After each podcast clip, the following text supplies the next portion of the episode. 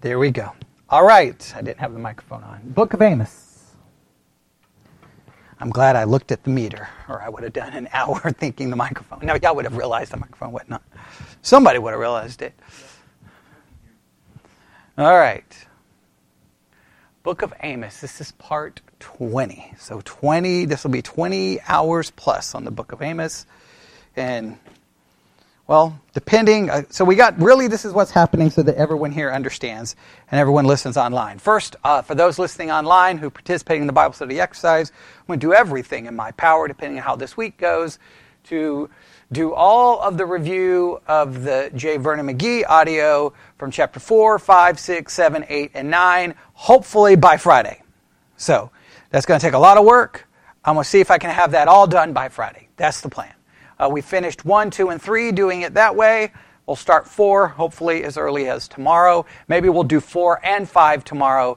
That's that's going to wipe out doing everything else, but I want to get as much of that done before Friday, uh, before I take off and am gone for seven days and get way, way, way, way behind. So that's the goal there. So really, we got two things going on. Here at the church, we started with doing the observational reading, and the goal was to do the observational reading for all nine chapters to really help everyone participating in the Bible study exercise online with their observational reading. But almost everyone participating has already moved past their observational reading and moved to kind of the chapter analysis part. Um, so um, I think we did. I think I did as much as I could, but you know there were times when either we didn't have a service or other things was happening, so there's just no way to continue doing that. Not only that, we then kind of got some questions in regards to wait a minute, in Amos, is that prophecy? Or is that him telling what, you know, what, had, what had already happened, right? Almost as a reminder. So we spent all of that, what, an hour, an entire service working on trying to figure out the timing of all of the, those judgments of the nations in chapter 1. Which I'm glad we did that.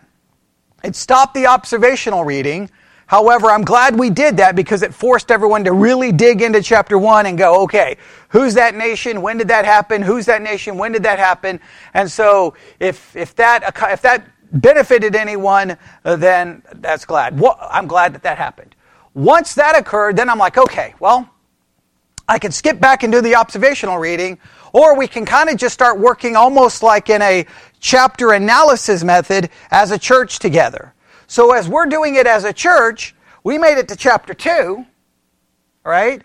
Um, uh, everyone online, I'm about to start chapter 4. So there's really like, there's the, what I'm doing with the church and what I'm doing online, and the two are not in perfect harmony. I wish they were, but it's always hard to keep everything in perfect harmony.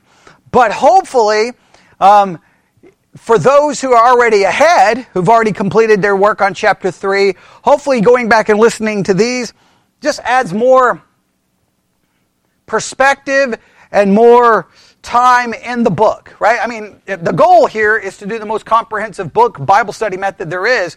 So hearing multiple attempts to kind of do a verse by verse analysis, a chapter analysis, could only benefit everyone. At least I'm going to convince myself that the repetition will benefit someone somewhere. I don't know where, but I'm hoping it will, all right? So we're going to continue. The only problem is tonight, before we can jump into where we need to be, we have to back up. All right, I've been, uh, a, see, this, I think it was this week. It may have been this week. It all blurs together at some point when you're doing so many different studies and trying to keep it all straight. Um, that a discussion arose about the key verse of the book. About the key verse of the book. I believe it was two, maybe three individuals who believed the key verse is in chapter 3. They all, I think they all three had different ones, but all from chapter 3. I thought that was interesting. I thought that was kind of fascinating that they all perceived that as they were working through the book, they got to chapter 3 and like, that's it. That's the key verse. That's the verse that explains it. I always love when people have those moments because it, it may say a lot. Um, well, let's, let's ask this question. Why do you think different people come to different conclusions about what the key verse is? Why do you think that?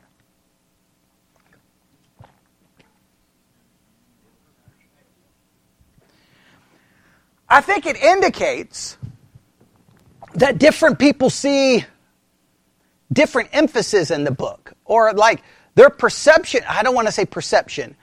Their, they see that, oh, this is where the book is going, or this is the emphasis, so they'll grab a verse that seems to go there. Well, somewhere else, someone else may go, no, no, no, I think the main focus of the book is this. So I, I think it's interesting to see where, like, whenever someone decides this is the key verse, to, to try, try to determine where. Like when uh, we had even when Jude, when we were working on Jude, I think a lot of people, I kept saying, what's the hermeneutical key? What's the hermeneutical key? It took me weeks, I think, to get everyone convinced what the hermeneutical key was, because clearly everyone else was having a completely different, I don't know what everyone else was thinking, a completely different uh, perspective. So I think a lot of times, when you're reading the book over and over and over and over, a certain kind of like, okay, this is where it's going, this is what it's about. And then when you come across a verse that really captures that, that becomes your key verse. But someone else may think that the book has kind of has a different perspective and they'll think that's the key verse. So what does that tell us about coming up with a key verse? What does that indicate about the whole practice of finding a key verse?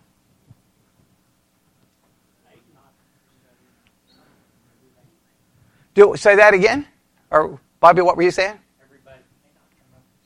Oh, de- definitely not the same verse.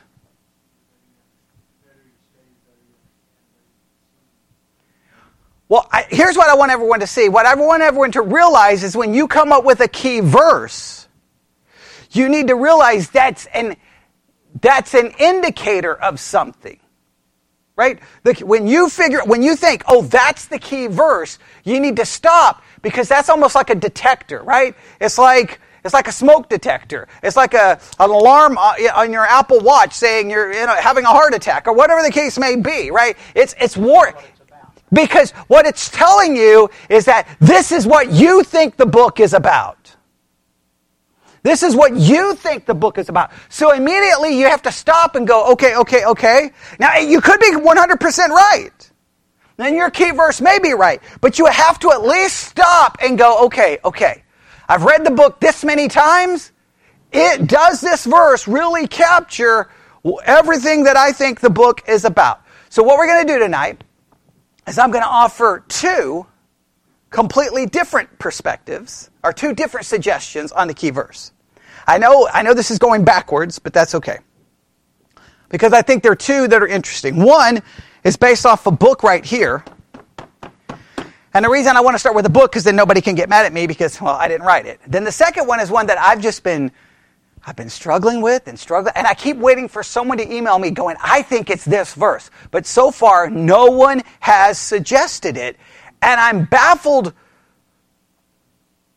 I'm baffled by why my, I, I, like, I'm baffled by why my perspective, like, am I that off on my understanding that no one agrees with me? I mean, no one. No books, no commentaries, no sermons.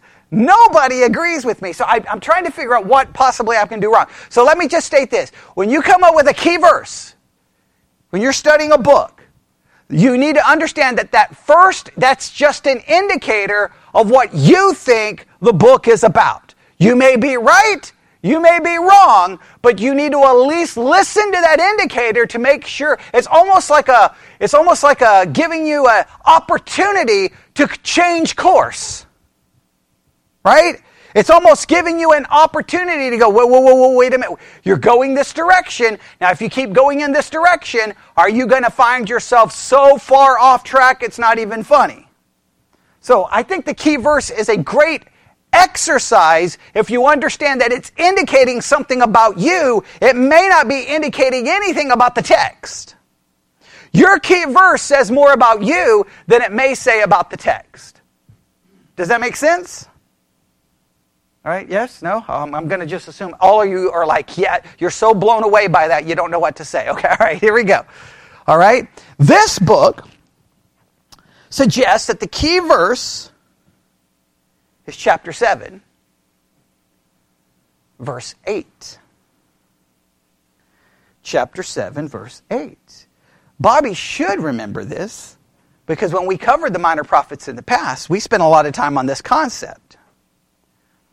Amos chapter 7, verse 8. I think you may have even brought one to the church. I think maybe you did, or someone did. All right? Amos chapter 7, verse 8. And the Lord said unto me, Amos, what seest thou? And he said, A plumb line. Then said the Lord, Behold, I will set a plumb line in the midst of my people Israel. I will not again pass them any more. What's a plumb line? For those who don't know.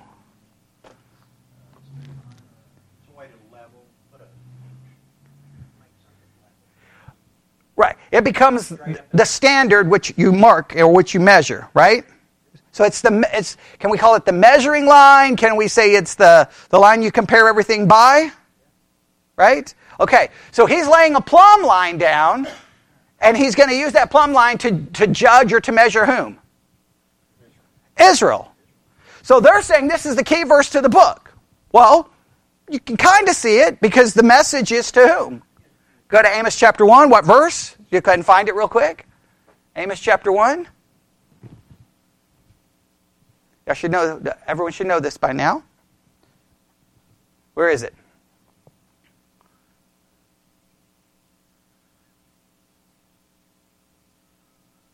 Should be in the first two verses. Maybe verse 3. It's got to be one of those three. What is it? What is it? How does verse 1 begin? The words of Amos. Which he saw concerning Israel. There we go. Which he saw concerning Israel. So we know that this is a message ultimately to Israel. And basically the message is, I'm laying a plumb, I'm laying a measurement down, and you're going to be found what? You're not going to be found in accordance to that standard. Okay, so some people think that that's the the message. Okay, that's interesting. That's other people think again that chapter three. I could go through the different ones that's been suggested, but that's okay. I'm just I don't know why. I don't know why. I can't get away from a certain verse in the book. And I'll give you an opportunity. It's found somewhere before chapter 3. So that means it's in chapter 1 or chapter 2. Before chapter 3. What do you think I possibly keep leaning to as a key verse? What do you, what do you think it could be? What do you think it could be?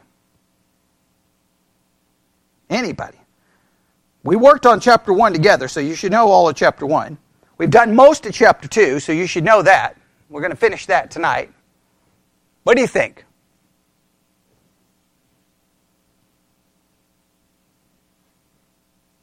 What do you think? I'll give you an opportunity to just throw out the wildest idea you have.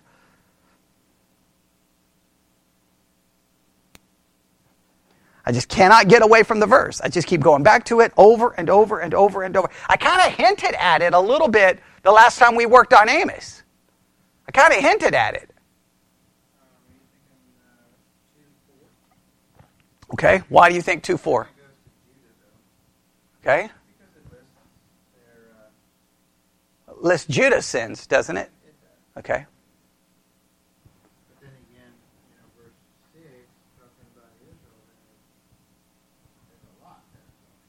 Yeah, there's a lot there. okay, I'll, I'll even narrow it down even more. It's in chapter 1. It's in chapter 1. How many verses in chapter 1? All right. Your chances are pretty good at this point. Your chances are pretty good. Do what? Aha! Bobby's been listening to me preach long enough. Why do you think verse 2, Bobby? Why do you think I would go to verse 2?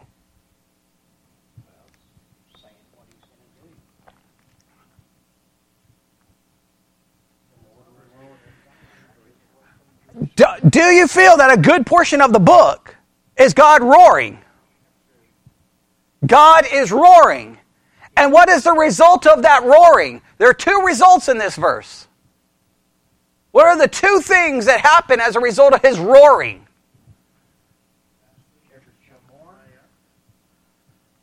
Okay?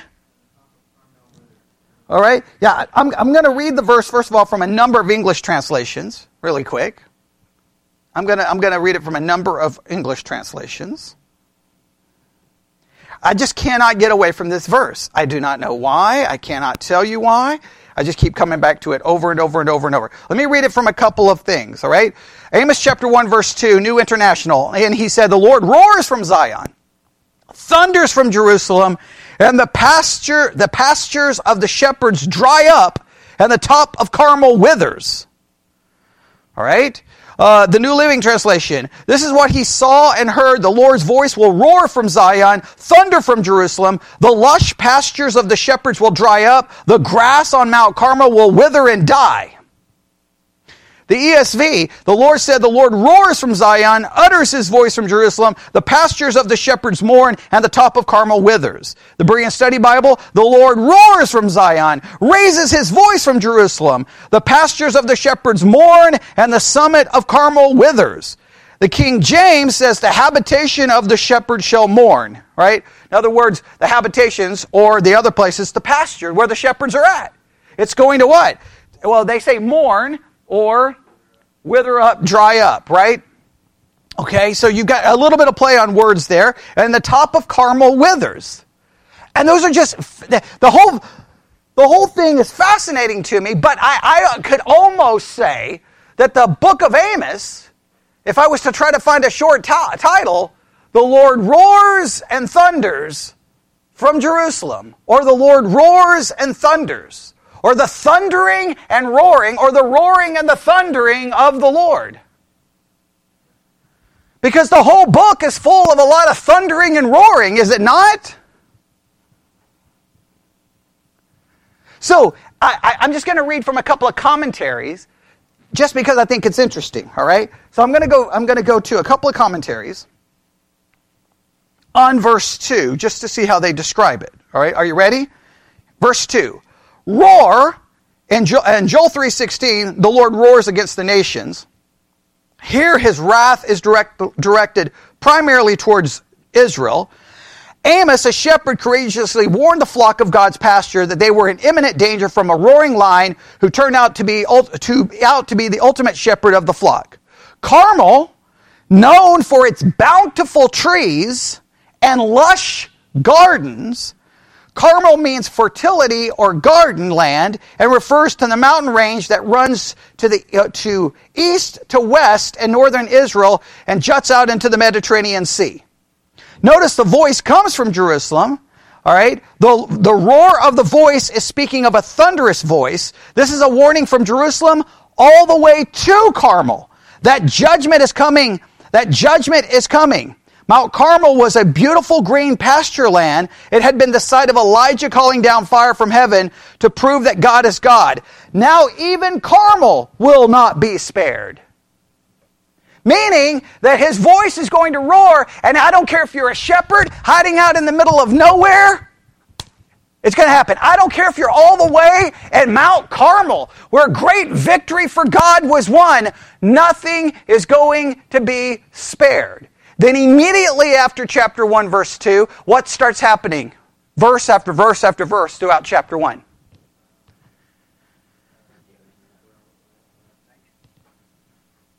We, we covered it. Well, but judgment comes upon all these nations, right? All these judgment, judgment, judgment, judgment. And it's a large geographical region, is it not? Okay, right. So the Lord roars. Okay, then we come to chapter 2. The Lord, who, who, what's the first nation in chapter 2? Moab. Boom, gone, all right? Or judged. Next. Judah. Boom, we know they're going into captivity. And then Israel. And we know judgment is coming upon them. I just think 1 2 captures everything. It's the Lord roaring from Jerusalem. And again, what's significant about mentioning uh, Jerusalem?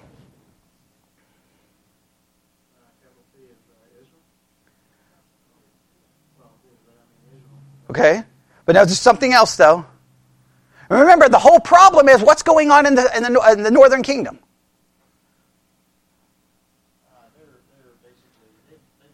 Beth, remember Bethel the, the, becomes the capital of worship, right? That's false. Where is the temple? Jerusalem. So, in other words, where God's place of worship was set, He's going to roar from there and bring judgment and all the other counter worship and all the other wrong that's being done. Everybody remember? Oh, okay, good. All right. So I'm going to argue, I'm going to at least put forth the theory, and I know nobody agrees. Chapter 1, right from the very start, verse 2, sets out everything for us. This is a book of the roaring and the thundering of God that's going to be felt wherever the shepherds may be, all the way to the top of Mount Carmel, and everything in between. That's I and I think and I think immediately the book begins to carry that out, right? It's almost like, hey, this is what it's about. You want to hear that roar? Right? It's like the Lord roars. Do you want to hear the roar? And then you start reading, and what do you hear? The roaring. The roaring. I, I'm going to make that argument. Okay, we'll see how popular my argument is, but I'm going to go with that. Now, go back to chapter 2. Does anybody remember where we stopped?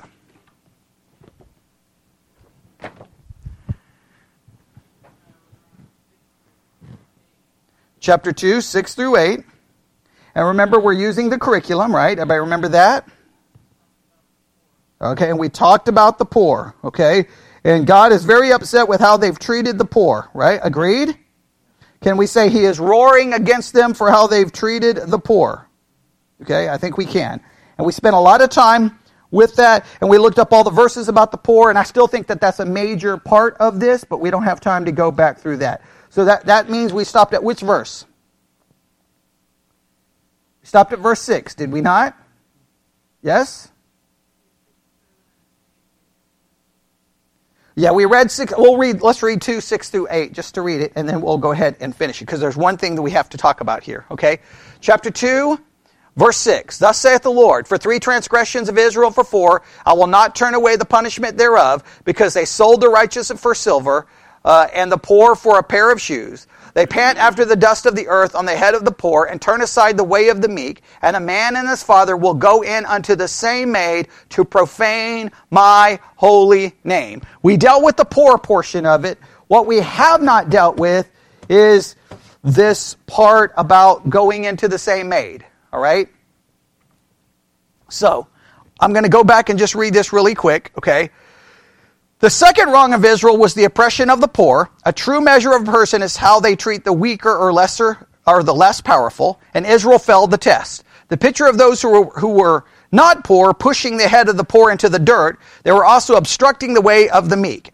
In God's law, the needy had a pathway for the most basic needs to be met. Disregarding the word of God, Israel refused to help those who were in need and callously blocked the road to freedom, which we talked all, we spent a lot of time talking about the poor last week, did we not? Okay, now, the next wrong Amos listed was the abuse of the young maid. According to them, this is likely a reference to a cultic prostitute.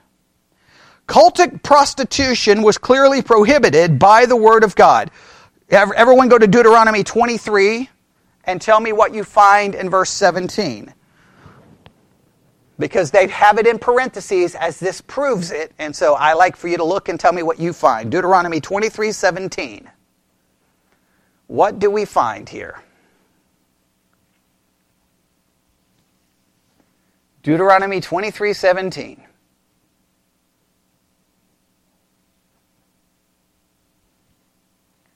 What do we have in 2317? A shrine prostitute. All right, that, how does the King James have it? There should be no whore of the daughters of Israel, nor a sodomite of the sons of Israel. Okay, a whore. The King James says a whore of Israel, but this one kind of seems to indicate what they're referring to, possibly a shrine prostitute. In other words, a prostitute serving a false religion, right? Remember, this is just, just make sure we remember. And many of the ancient religious structures, what was a common thing was sex, sexuality or engagement in sex was a part of basically the worship. Does that make sense? Right? Everybody got that? Everybody understand? Okay. Now, go back to Amos. So they believe that this is the abuse of a young maid. This is likely a reference to a cultic prostitute. Cultic prostitution was clearly prohibited by the Word of God, as with sexual relations with the same woman by father and a son. Look at Deuteronomy 22:30. Go ahead and say in make sure Amos is marked, but go back to Deuteronomy 22:30. I want to keep both. I want to make sure you can see correlation.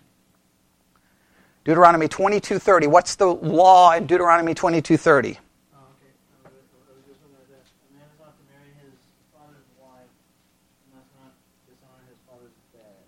All right, so in other words, they're not supposed to have relations with the same woman. Right? Everybody see that? Agreed? All right? So, very specific rules here. So, what, what happens? Go back to Amos 2. What happens in Amos 2? What happens? Well, they're, yeah, they're going in unto the same maid to profane my holy name. In other words, what is God's people doing?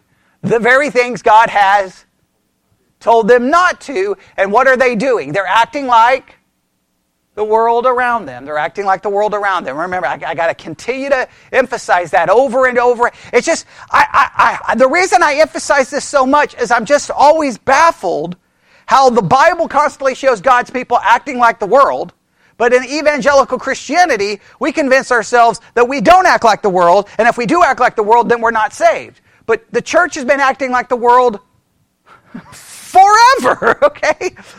God's people is constantly doing it, okay? It's not an excuse, but it's just funny how the Bible paints a different picture than we paint, right? The Bible paints a picture, hey, God's people, they're basically as bad as? Remember what happens in 1 Corinthians. What was the issue with in 1 Corinthians? Wasn't it the temple prostitutes? So we, all the way up to the New Testament, the same problem was existing. And again, amongst whom? God's people. No, not, not in 1 Corinthians. God's people, the church, the church, the church. Israel had the problem. The church has the problem. It's always the problem. It's always the problem. And, and I, I don't know how we can't understand that. All right? Now, what do we have in verse 8?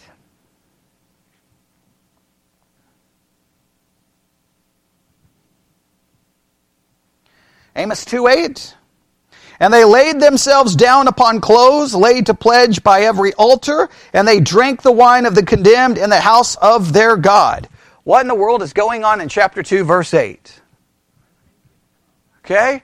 Well, let's, let's see how the, this comment, uh, the, the curriculum handles it. Verse 8 refers to the practice of a debtor leaving his cloak with a lender as collateral for a loan. But even the law demanded that the cloak by e- uh, that that the cloak be returned by evening when the cool weather returned. So in other words, if you if you're a debtor, you leave your cloak with a lender uh, for collateral right? So if I borrow something from Bobby, I have to leave my cloak with him as collateral. But what does Bobby have to do when it starts getting late at night and it gets cool?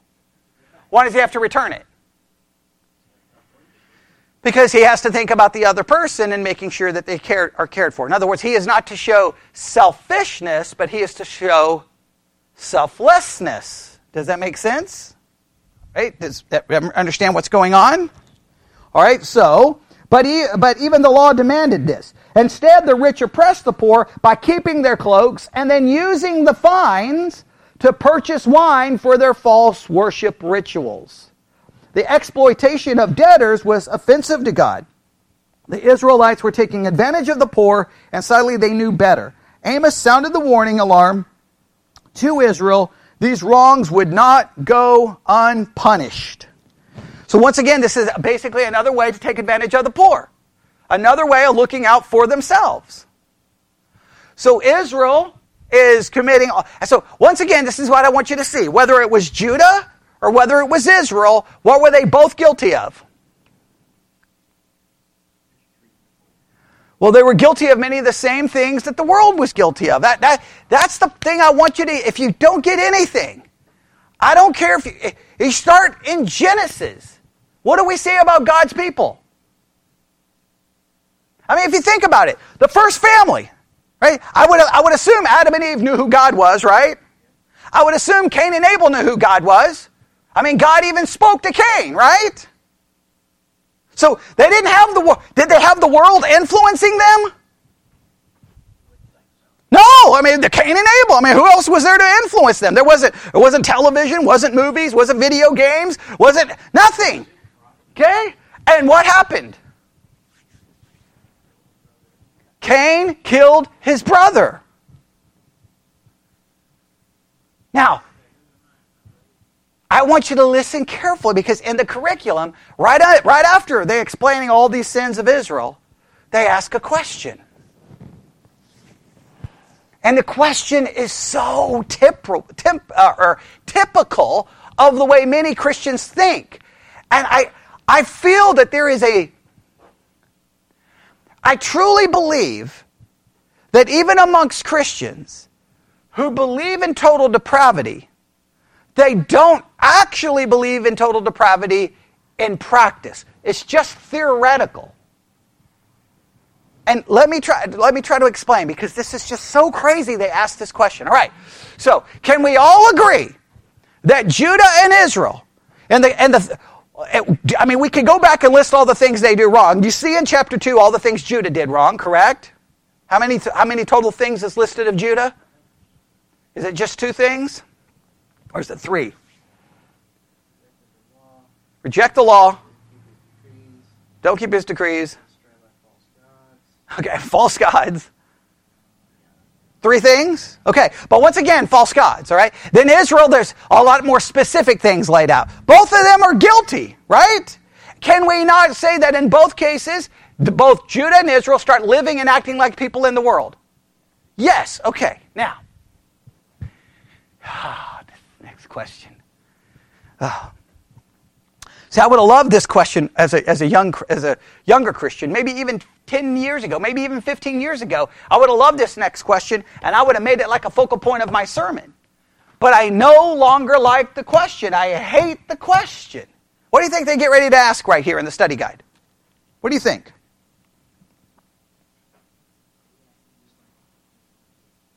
No, that actually that's an okay question. Here's what they ask. What are the dangers of allowing culture to decide what is right and what is wrong. This implies that what Judah and Israel did is that Judah and Israel looked to the world for right and wrong. Not only were they given right and wrong, but I, I, I just want to, I want to make sure we understand this. This is so, so very important because there's this just mentality built into the way Christians think, and I don't understand the mentality. The mentality is we're all good, right? And all we got to be careful for is the bad people out there. The bad people, uh, if we looked we, that we, we can't look to them for right or wrong, or we'll start doing wrong. We can't listen to them, or we'll start doing wrong. And I hate the whole concept. The problem is us, not them. What, what, if the culture didn't exist, we would do things the culture would be doing. We don't need the culture. We don't need to see the culture to come up with it.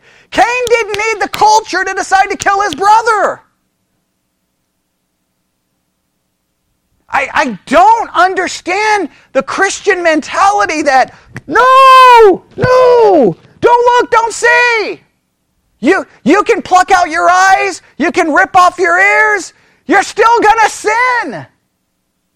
The problem is inside of us.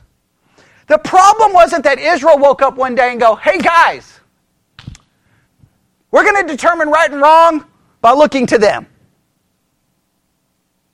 No, the problem is Israel woke up and guess what they possessed? A sinful nature. And what does the sinful nature always choose? What it wants.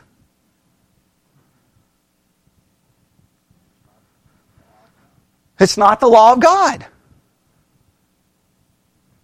The world doesn't have to convince us of what's wrong and right. All the world has to do is just show us something that we want. right? and don't even have to do that. Exactly. Does, does ever, I, I know I, have preached this so many different ways. I still don't think people understand what I'm saying, but because I'll hear someone say something, I'm like, that's completely opposite to everything I've said in every podcast for 10 years. The problem is us. The problem is us. The problem was, man, if they would have just stopped looking to the world to decide wrong and right, Israel and Judah would have gotten everything right. That's such garbage. What? I mean, yeah, I mean, the, the, Israel was messing up. I mean, it's just the, the human race started messing up from well, even before the fall, but from the fall forward, you don't need anybody else. The problem is inside of us. I, I, I just wish. I, I, I, I honestly don't believe Christians believe in total depravity. I really don't. I, I, I think they believe it theoretically, but when it comes to practice, they think that I'm I got a good heart, and the bad stuff's out there. And the bad stuff is in here. All right, now, we'll go back because they have this interesting thing in the middle for a Bible skill, but we'll skip the Bible skill. Let's go down to uh, Amos 2, 9 through 11. Let's at least finish the chapter. Well, we won't, I don't even know if this is going to help us finish the chapter, but okay. I wanted to do chapter 3, but you know, that's the way it goes. All right. Verse 9. Everybody ready? Yet destroyed I the Amorite before them, whose height was like the height of the cedars, and he was strong as the oaks, yet I destroyed his fruit from above, and his roots from beneath. Also I brought you up from the land of, the, of Egypt, and led you forty years through the wilderness to possess the land of the Amorite. And I raised up of your sons for prophets and your young men for Nazarites. Stop right here. What do you think he is doing at 9, 10, and 11? What do you think he's doing?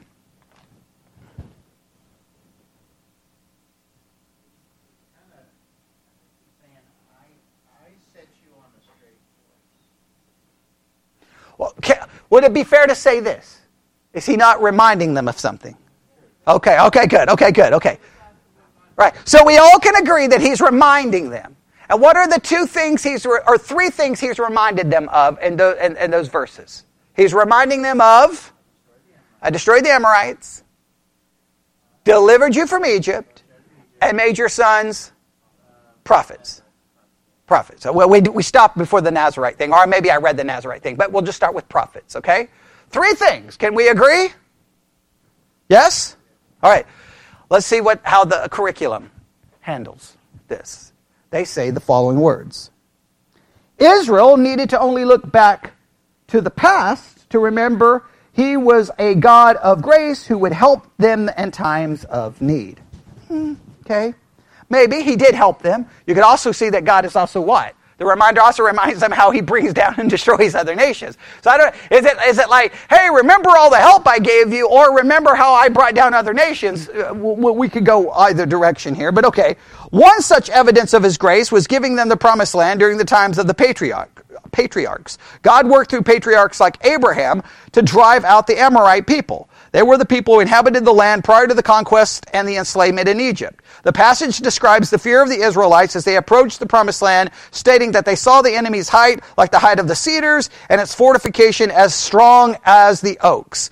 This resembled the report of the spies from Kadesh when Moses sent scouts into the land of Canaan.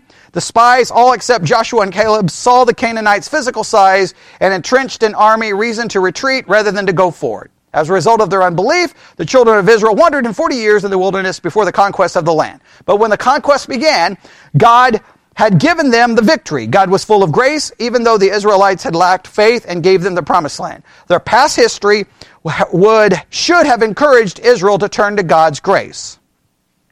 All right. We'll, we'll, We'll look at the rest here in a minute. How do you, do you see that that's what he's doing there? He's reminding them of his past grace? Or do you think he's reminding them of his bringing down nations? What do you think? How do you perceive it?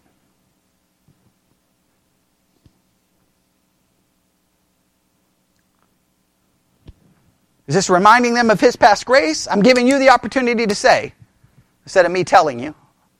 Because you know that's the. My, okay, grace. What do you think? Anybody else?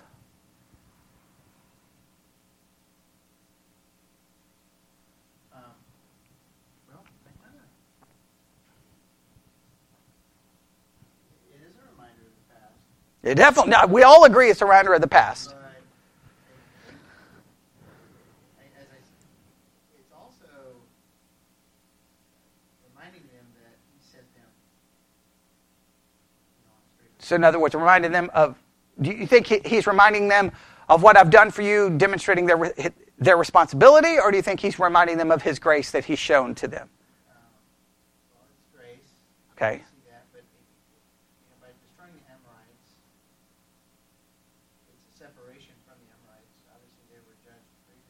I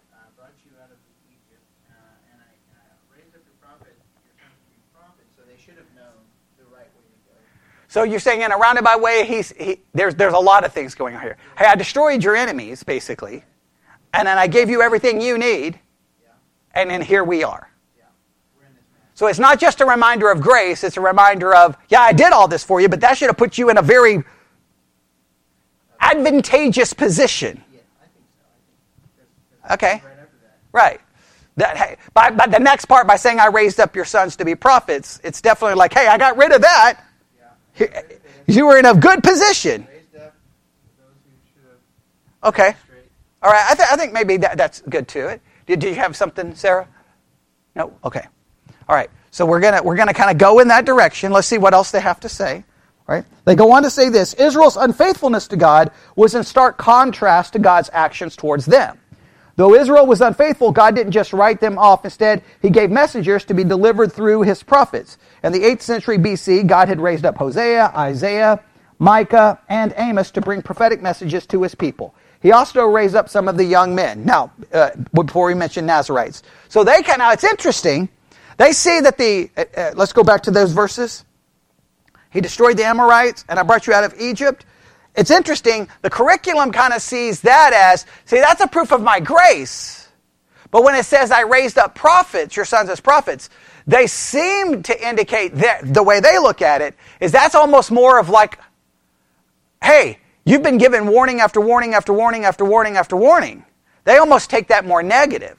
Hey, I raised up your sons to be prophets. Not that, hey, see, I put you in a good position, but I did all of this wonderful thing for you, and then I gave you your sons to be prophets to warn you, and you haven't listened. They kind of go from that direction. I kind of see what you're saying, though.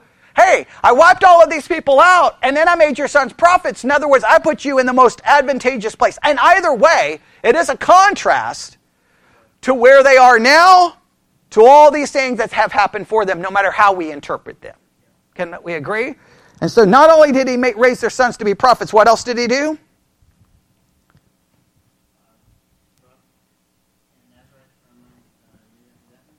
Yeah, and of your younger men for Nazarites. Now, the Nazarites were the special class of young men who demonstrated their dedication to God by taking a refrain, of taking a vow to refrain from what? Alcohol? Never cut their hair? Not to follow themselves by touching the dead. Everybody remember that? Who is, who is the most be, what, best or well known uh, Nazarite? Samson, okay, who broke every one of those vows, okay, who broke them all, who still shows up in Hebrews chapter 11, okay, which I find fascinating, but okay, all right. Samson was the best known of the Nazarites prior to the time of Amos. Rather than to leave the Israelites to their enemies, God raised up a deliverer who would preserve their nation. A quick look at the history of Israel revealed that God was full of grace and awaited Israel's repentance to receive the grace they needed to avo- avoid further judgment for their sins. Even though they were committing many of the same sins as the nations around them, please note, once again, they should have known better than, than, than others how God would respond to them with His grace. Likewise, Christians should recount God's gracious activities in their lives and respond with obedience rather than disobedience. Let me state this again. See, this.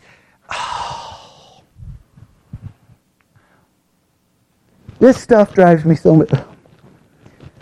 oh, reading Christian literature just makes me just sometimes want to lay on the floor and just scream. Okay, this, this is how Christian literature really treats everyone. All right? Hey, you're a Christian, Bobby? You just should remember what God has done for you, and you should remember God's law, and you should just stop doing bad. That's simple. That's only that, that's I mean that's literally what they're saying. Hey, guess what? God has given us his word. Just remember what he did. Remember how he and just don't do it anymore. Don't you wish it was that simple? It's like I just don't understand. Like I really struggle with Christianity on this very like this at this very fundamental level. Because Christianity has been taught to me my whole life just don't do wrong. You can choose not to do wrong. Just stop it. Right? I mean, this is literally how it's been taught. You're now a Christian, you have the power of the Holy Spirit, and you've been set free to say no to sin. But every, I've been taught that my whole Christian life. I keep sinning.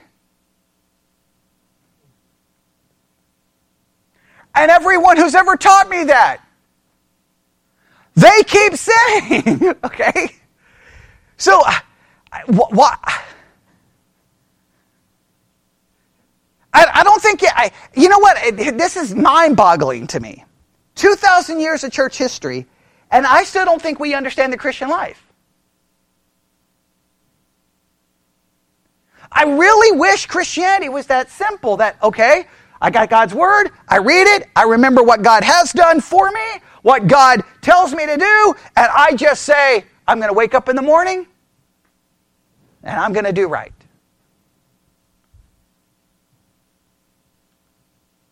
Now, I can pull that off if I reduce sin to the most basic, basic, basic, basic external activity. I can come close. But if I look at sin the way Jesus describes sin in the Sermon on the Mount, I'm done. Right? In fact, even if I go to the Old Testament, be ye holy as God is holy, I'm done. I mean, just, just, just start with that one command. That, that, that command is, is in Leviticus. Be holy as I am holy. I'm finished. I don't even need any other scripture in the Old Testament. I'm done. I have never accomplished that one day in my life. Then you're getting ready to go to another thing that he talks in the Old Testament about loving God with all our heart. Never done that. I've never loved others as I love myself. I've never done that. Those are three commands I have never fulfilled one time since my conversion in October of whatever, 1980, whatever it was, at First Baptist Church, Tuscola, Texas. I've yet to do those commands one time, and that's from 1980 something to 2022, fast approaching October 2022. But when I read a Christian, when I read Christian publications, it's just simple like what? God's given you His Word. Just don't do it. Let me, let me read to you the way they said. Likewise, Christians should recount God's grace, gracious activity in their lives and respond with obedience rather than disobedience. Seeing God's grace should not make us not make you not make one want to sin, but more but less. So we should just look at God's grace and we should just want to stop sinning. Well, I've been looking at God's grace my whole Christian life. You know what's still inside of me?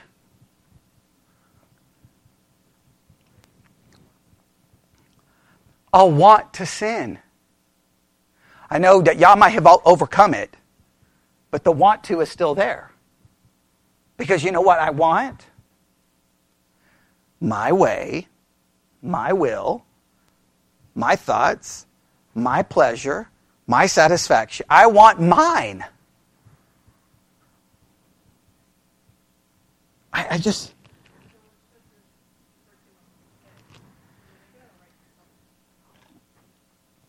Oh, okay, good. That's a good question. I like this. I like this.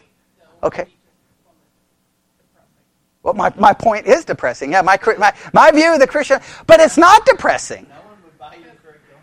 we were at a coffee shop yesterday morning, and there was a Bible study group sitting next to us. Okay. Hear everything, but they were saying some of the same stuff. That I'm saying? Or opposite of what I'm saying? What the curriculum is saying? We need to try harder. We need to try harder. We need to try harder.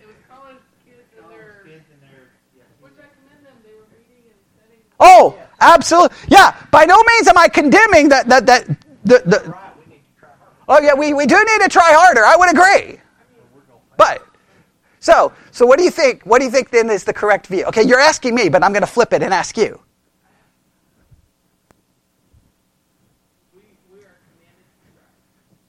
Okay, we're commanded to strive with the absolute, clear, 100% factual understanding that we will never succeed.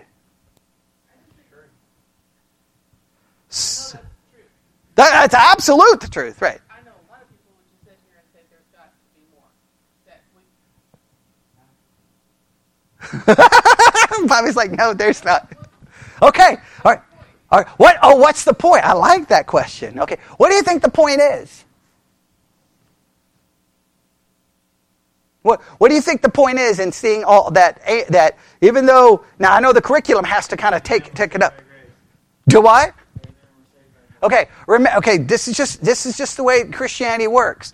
Anytime you re- and anytime you read a scripture that says you should do this, you must do this, this is what you do, don't do this, this is wrong, this is wrong, do this, try to do this. What is what's the category for all of those scriptures? Law. And how do we always respond to law? Christ did. So in Christ, I do fulfill all of that. Praise God. And I, my, and I am spiritually secure in an imputed righteousness.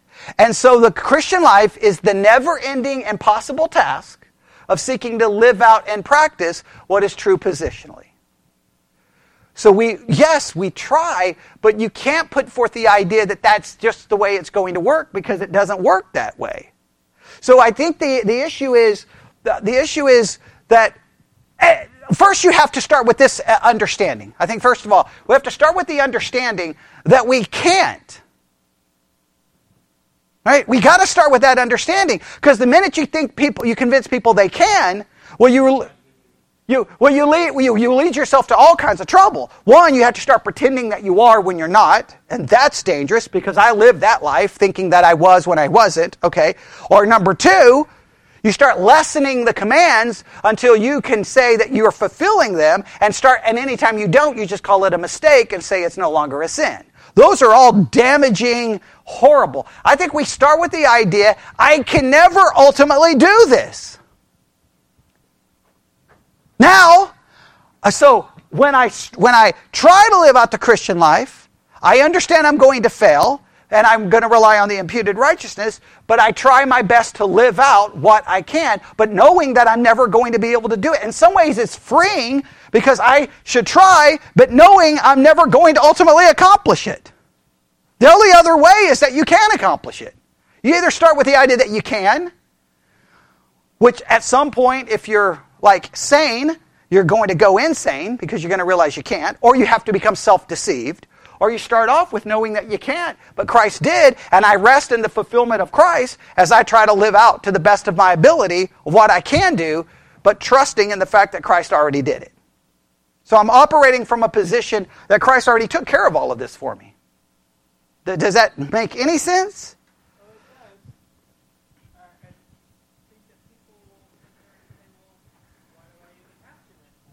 Oh, no, I understand. That that's always that No, I, I understand that that's that's that's well I would say this, okay, you can ask me why even why even do it anyway. Okay, fine, you can ask that question. But you're telling me and my question would be to you, well what happens if you don't try? Almost immediately they're going to say, well, you're not saved.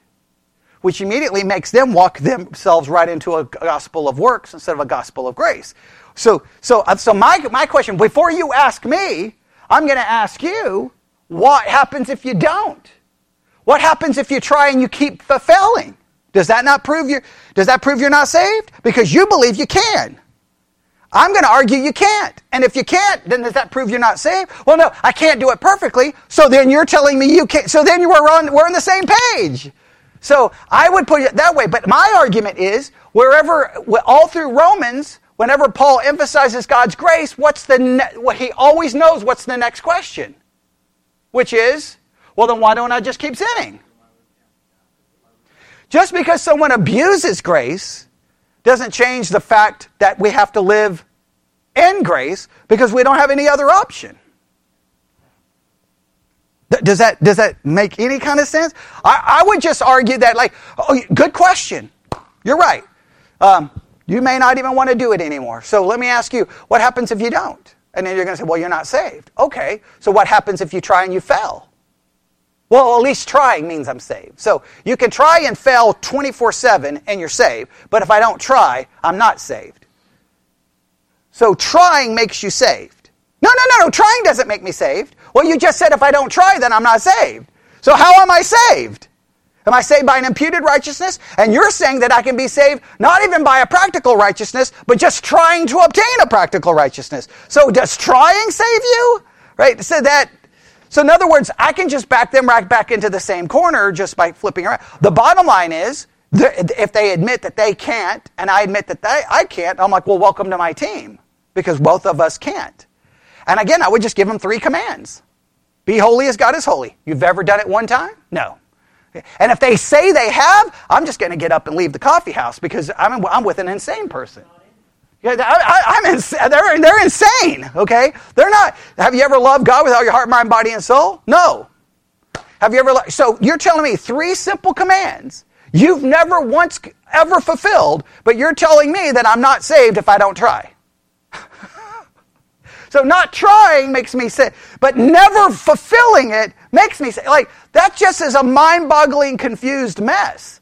The only thing I can say is myself, that the Christian life is one of a, of, a, of a morality that we will never meet, but it's already been met by Christ. So we operate from the perspective of my position, it's done. Now I'm going to step out and try to live it out as imperfectly as I can. Not to earn it or to prove it, because I can't earn it and I can't prove it. Can I prove an imputed righteousness? The only way I could prove an imputed righteousness is if my if my if it was let me state it this way. I can only prove an imputed righteousness unless it unless that imputed righteousness actually gives me righteousness. And if it gives me righteousness, it's no longer imputed, it's infused, which now guess where? Don't go to another Protestant church, go to a Catholic church. And then guess what happens when you get into the Catholic Church? You're never going to make it to heaven. Your best bet is purgatory.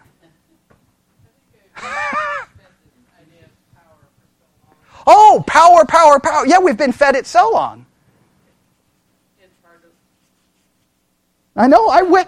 Look, I wish I had the power. I, I, I, man, if I had the power, Christianity would be wonderful. But I got 2,000 years of church history. I, I, you know what? that's where I, that's where I do have a kinship with Luther. Luther realized he didn't have the power. Luther realized he could never do it. He realized, I can't do it, I can't do it, I can't do it. You keep telling me to say five Hail Marys, three Our Fathers, and then about the time I leave the confession booth, I have to turn back around and go to the confession booth because I'm a miserable sinner. The problem is, not everyone thinks like Luther. I don't know how we don't. Because again, all I need to hear is be holy as God is holy, and I'm done. I'm finished. I'm, I'm, I've never accomplished that for three seconds of any day. But I do understand how it kind of makes the Christian life confusing because we basically have been brought up that Christianity is a, more, a system of morality. And now you must meet that morality somehow. And if you don't meet the morality to a certain level, then you're never saved. And that's even in the Protestant world. Or it's a moral system, and I think you were kind of going there, that you can accomplish, which I wish we could, but 2,000 years of church history shows we can't. So I, I wish there was an easy way, like I could just give you, all I know is I have to live my life in the imputed righteousness and then live my practical life understanding the reality of my practice, which is always, woe is me, I'm undone. So I live in grace, knowing that no matter how much I mess up, I'm still covered in a practical righteousness. Or, uh, I'm sorry, a positional righteousness. Does that help at all? Maybe? I mean, it's a good. Those questions are awesome because it gets to the heart of, of, of what I what I have. I have problems right here. It's like they uh, they they just immediately act like, hey, just look at what God's law says and you'll do it. And I, I wish it was that simple. I wish I could just like, okay, guys, and this is how I would have preached this sermon earlier if I would have used that. I would have said, tonight we this week we need to remember God's grace. I need to remember God's judgment and therefore we'll live better this week. But guess what? By, by next Sunday, guess where everyone would be? The same place you are right now. You wouldn't be better. Thank you. That's why I keep emphasizing it over and over. Israel never was better. They had the law, they had the prophets, they had God in their midst, and they were never better. okay? Okay. First Corinthians, they were never better. the Apostle Paul, hey, the things I want to do, I don't. I wish he would have listed the things he did wrong because we all minimize it to such a level that it couldn't have been anything serious. But no, everyone in Hebrews 11, they're all messed up. Sinners, big time, yeah, big time. And guess what? Who we are? Sinners. All right? Now, just briefly, 2 12 through 16. Well, we don't have time. We're just going to have to stop. We're just going to have to stop. But that he, gave, he, he chose some of the sons to be Nazarites, and what did they do to the Nazarites? what did they do? They made them drink wine. They made them drink wine. Don't you like that, that phraseology? Now, some say made. What, what do the other translations have? Gave. Gave. The Nazarites had become symbolic, burdensome nags to people who were determined to ignore God. Consequently, Israel sought to eliminate the nuisance of the Nazarites by coercing them to drink wine, thus breaking their vow to God. Then the Israelites would no longer have to face the accusation of their devoted lives in their midst. In other words, hey, these guys are getting on my nerves, so they gave them wine. Now please understand, the Nazarites, consecrated to God, no one made them. okay? So that means even the Nazarites were still what? Sinners! Amazing! Amazing! That even they were sin- Because on one hand, it's almost like they were holding down the Nazarites going, drink, drink, drink, drink, drink, drink, drink. No, they were coerce them. In other words, hey, you want a drink? Oh, oh I, I got to do it. I got to do it. And you're like, well, that means they're pathetic and they're weak, just like all of us. Then they command. Then they told the the the, uh, the prophets to stop talking, right? Which once again just demonstrates they they didn't want what they didn't want to see God's morality. They didn't want to hear God's morality, which is just like us. We're no different. All right, I know we got a little detour, so let me try my best. We'll just stop here because those were great, great questions. And I hope you understand my frustration with the study guide. You asked me, how should the study guide, how should the study guide uh, be written? Okay, I would have said something along these lines. All right? Seeing God's grace should make us realize how far we fall short of God's grace and make us run to God's grace more so. It should make us more aware of our sin and drive us back to that grace. See, the, the Christian life is basically this. We, we are constantly reminded in God's Word of all of His rules. Yes? And every day we live our life demonstrating how far we fall short of those rules, which should immediately drive us back to where? Think of every day like this, okay? You start your day here, right? Whenever you read the word, hear the word, you're immediately confronted with what? God's law, right? And immediately, what should you do? You should immediately realize that you are fallen short of it, which should drive you right back to where? God's grace. In a sense, we start in God's grace. We are confronted with God's law. We try to live it out. Immediately we realize how far we fall short of it, which should send us right back to God's grace. So it's a perpetual state of seeing our sin, right? Or seeing God's standard, attempting to live out God's standard, realizing how far we fall short of God's standard, running right back to God's grace for forgiveness. We should perpetually keep what should be our perpetual attitude one of humility, one of gratitude.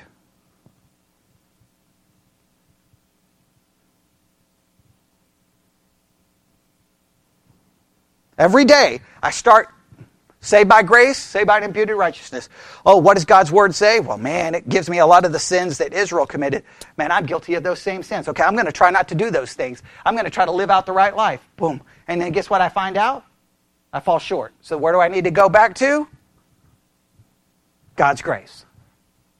Once again, broken, humbled, but gratitude that I have God's grace to stay in even when I try. So we never forget God's law because we're confronted with it over and over and over and over. We should try to live it. But it's only going to take you about 15 minutes realizing how far you fall short, which should run, make you go right back to God's grace.